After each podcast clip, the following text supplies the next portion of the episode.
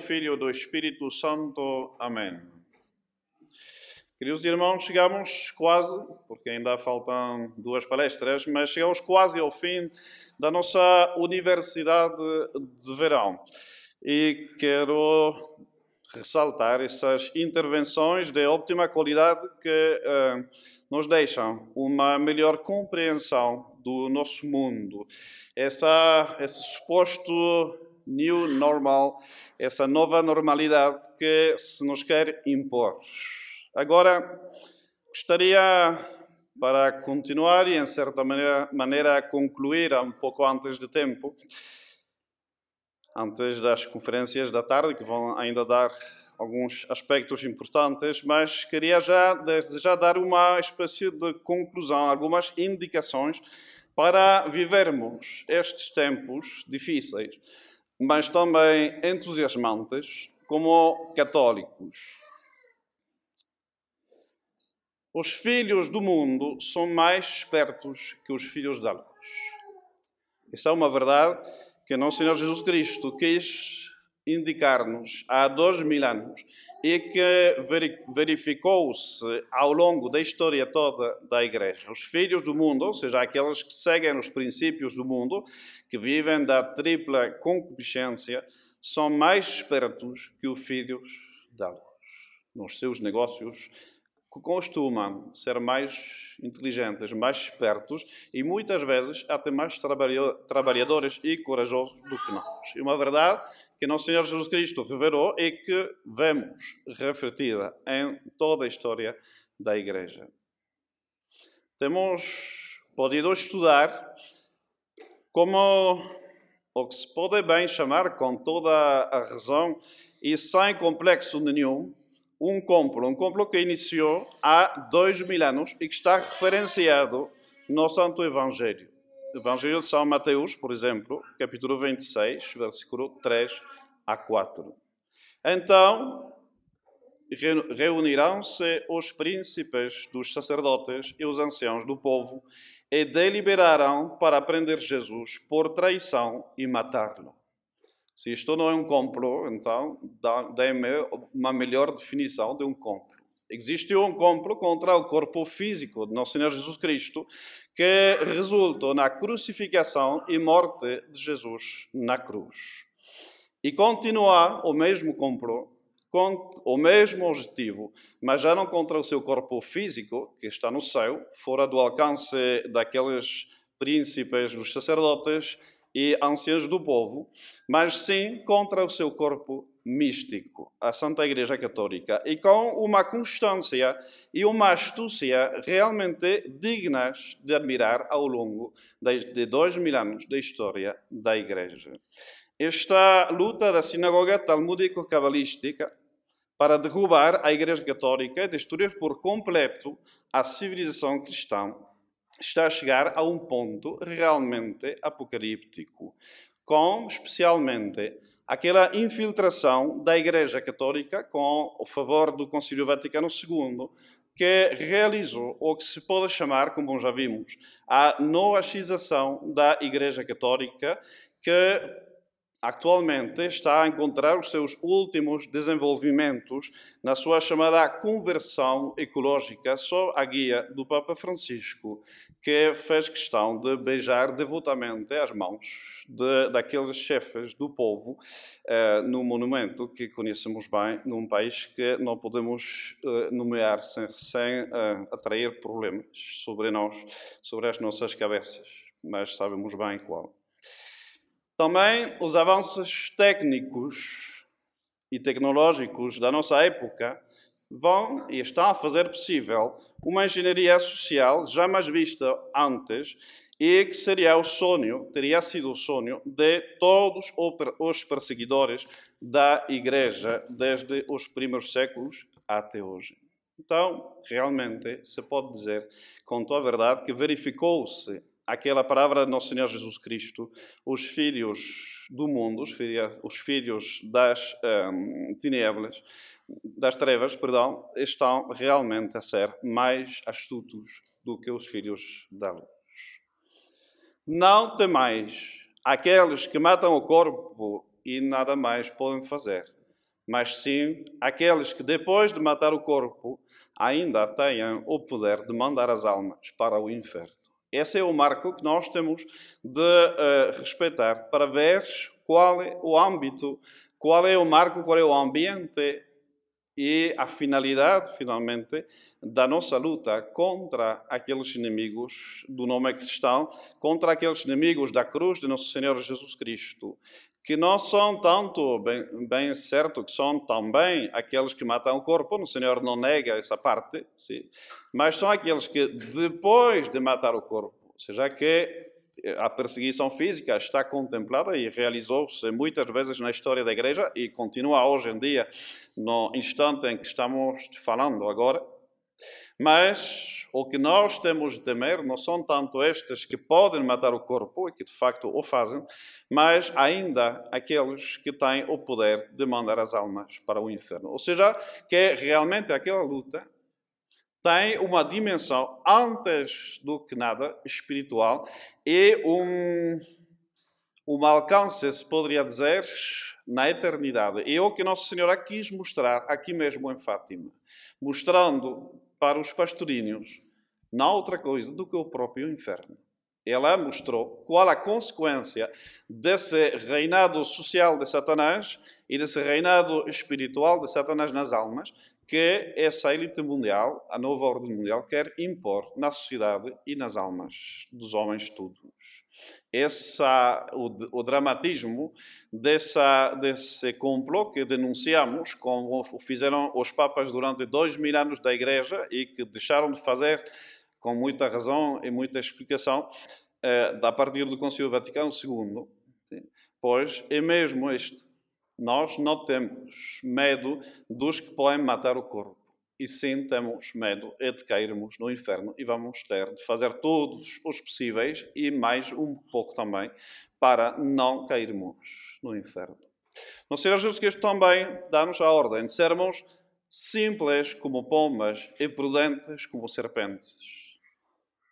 Não ao contrário, não simples como serpentes e uh, astutos como pombas bem nessa ordem. Simples como pombas. Seja, que nós não podemos e não queremos cair nessa maldade diabólica que anima as elites mundial, sim, que faz eles procurar realmente uh, o mal absoluto dos povos.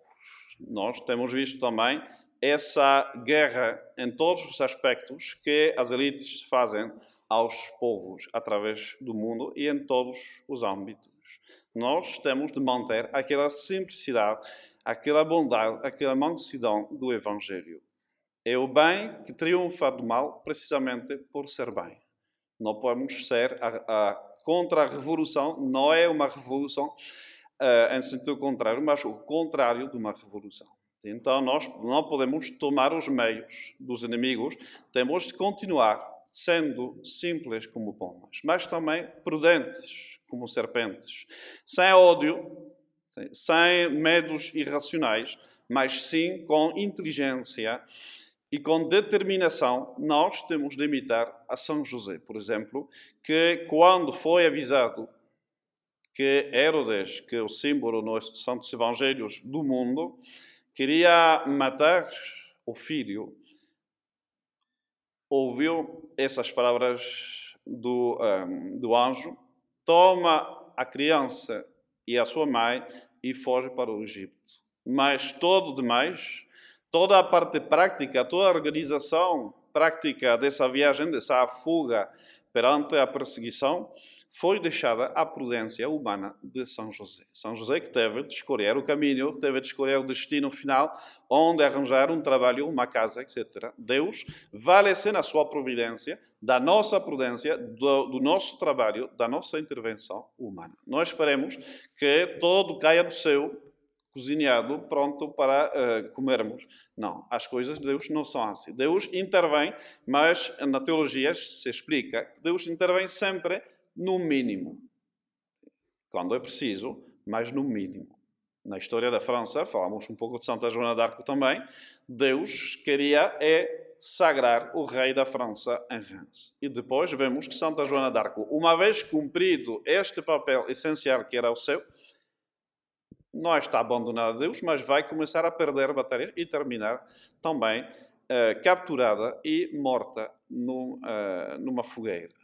Então Deus intervém, mas nos mínimos, sempre. Depois deixa-nos à parte que nós tocamos como soldados de Cristo, como cristãos, pois temos de fazer a nossa parte. Então, sejamos simples como pombas e prudentes como serpentes. A nossa vitória é a nossa fé. Não vamos pensar que o coração do nosso combate é saber se temos uma casa à prova de bombas atômicas ou coisas do gênero.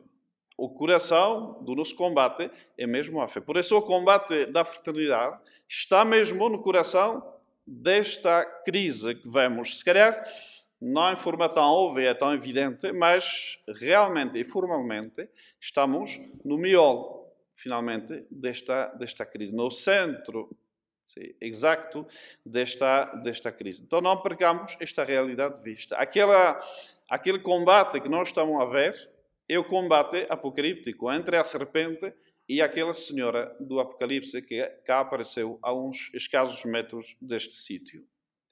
É mesmo um combate espiritual, sobrenatural, ao qual nós uh, participamos. Não significa que não existem outros aspectos, obviamente, mas o fundamento, o coração, a parte mais principal e essencial é mesmo este. E então, não haverá vitória até derrubar por completo, sem compromisso nenhum, sem mistura de, de, de, de jeito nenhum, os princípios de 1789, a Revolução dita francesa, ou de 1917, a Revolução dita russa, e até acabar também com os princípios de Vaticano II na Igreja. Não há cura possível da civilização cristã, da nossa sociedade e da Igreja, sem abandonarmos por completo qualquer referência ideológica há ambas essas revoluções civis, natural, no caso da, uh, da Revolução dita francesa ou da Revolução dita russa, e uh, sobrenaturais, no caso pois, da Revolução na Igreja, cujos principais expoentes faziam-se uma glória de, de, comparar justamente com aquelas duas revoluções, uh, como se fosse algo de que apreciar-se toda a mistura, todo o abandono de algum aspecto desta guerra à morte contra os princípios revolucionários é uma traição e os germes já de uh, um fracasso para os católicos. O liberalismo católico, sim, valga, vale a associação de duas palavras antinômicas, o liberalismo católico é o que impede e esteriliza qualquer reação uh, frente à revolução. Nós temos de ser integristas não tenhamos medo disto. A integralidade da fé católica, a integralidade dos princípios católicos. Fazem disto um insulto, mas assim foi do nome de cristão. Cristão primeiro foi um insulto dos pagãos para aqueles que se referiam a um tal Cristo. Aliás, diziam Cristo porque não tinham sequer pois, ouvido bem a palavra. Então foi o nome que foi utilizado pelos pagãos para ridiculizar os discípulos de Cristo. E hoje em dia, este nome é a nossa glória. Nós somos cristãos porque seguimos nosso Senhor Jesus Cristo. Então não tenhamos medo daquela guerra semântica. Vão nos dizer de integristas, de extremistas, de fanáticos, tudo o que quiserem. Já diziam isto dos uh, vendeanos na Revolução Francesa, diziam isto dos russos brancos durante a, a Revolução Russa.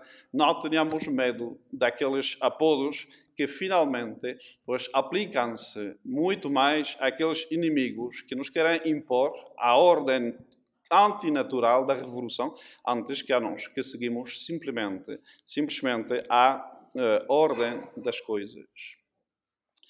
Os soldados combaterão e Deus dará vitória. Mais uma citação de Santa Joana d'Arco. É necessário o nosso combate também no âmbito político temporal dos leigos. Queridos irmãos, não podemos contentar-nos, se bem é essencial, é a primeira coisa que nós temos de fazer, em pegar no nosso terço, em assistir às missas. É o essencial, é o fundamental, mas não é o único. E então, aos leigos pertence lutar para a defesa da nossa civilização cristã, da nossa igreja, nos âmbitos que são próprios dos fiéis, dos leigos. De facto, fiquei feliz em ver que, tanto Lisboa como no Porto, houve lá 300 pessoas cujo número pois, lembrou-me outros 300 que, que foram aqueles um, guerreiros gregos, espartanos exatamente, que pararam aquele exército nas, das Termópilas e detiveram a invasão da nossa civilização cristã para a barbárie oriental. E então, realmente, temos de ter aqueles soldados, aqueles espartanos, que não se importam de morrer, se é preciso, pois perante o inimigo, mas que vão defender, mesmo contra toda a possibilidade humana, que vão defender e lutar pela civilização cristã. Nós não combatemos contra as potências deste mundo, e sim contra os demônios. Então, temos de lembrar-nos de uma realidade, porque espartanos, sim, guerreiros, sim, mas nós que somos? Os nossos inimigos fazem questão de encontrar a sua força preternatural no sangue de crianças sacrificadas a Satanás, que elas bebem como uma espécie de bebida energizante para terem a força natural, se quer, porque uh, tem adrenalina nisto, mas sobretudo a força preternatural e satânica de lutar contra a igreja. E nós, soldados, de Cristo, não vamos poder vencê-los se não bebemos também o sangue, mas não o sangue de crianças inocentes imoladas por, uh, a Satanás, evidentemente, mas sim o sangue do Cordeiro na comunhão. Se lutamos sem recorrer a essa força sobrenatural dos sacramentos, então estamos uh, eh, um, destinados ao fracasso. Então, faço um chamamento solene àqueles soldados que admiro por, pela sua coragem natural, médicos, advogados e simples cidadãos portugueses. Tomem a força que precisem onde está e está na verdadeira missa, na verdadeira comunhão, não aquela que se dá com luvas e com máscaras já como derrotados, que são aqueles bispos e sacerdotes que cedem ante essa ditadura sanitária, mas sim a comunhão do sacrifício verdadeiro e tradicional da missa, dada com coragem e com bom senso, do jeito de sempre. E então, lá sim, terão a força para vencer os nossos inimigos o homem que não faz parte dos nossos, mas enfim, que é como outros, às vezes está em frases bem cunhadas. O Churchill disse, falando dos pilotos ingleses durante a Batalha da Inglaterra, na Segunda Guerra Mundial, disse essa frase famosa: Nunca o destino de tantos homens descansou nos ombros de tão poucos. E então nós estamos nessa situação não já para defender uma ilha contra um exército estrangeiro, mas para defender o nosso mundo, a nossa civilização cristã, a Igreja de Cristo, contra a barbárie satânica daquela elite autoproclamada que quer impor-nos o reinado social e familiar e individual de Satanás. Então, é realmente um programa entusiasmante, um programa grande, um programa nobre, que nós estamos esperando. E nós sabemos que a vitória é nossa. Não temais, já vence o mundo. É o fim, o meu coração imaculado triunfará. Assim seja. Em Filho do Espírito Santo. Amém.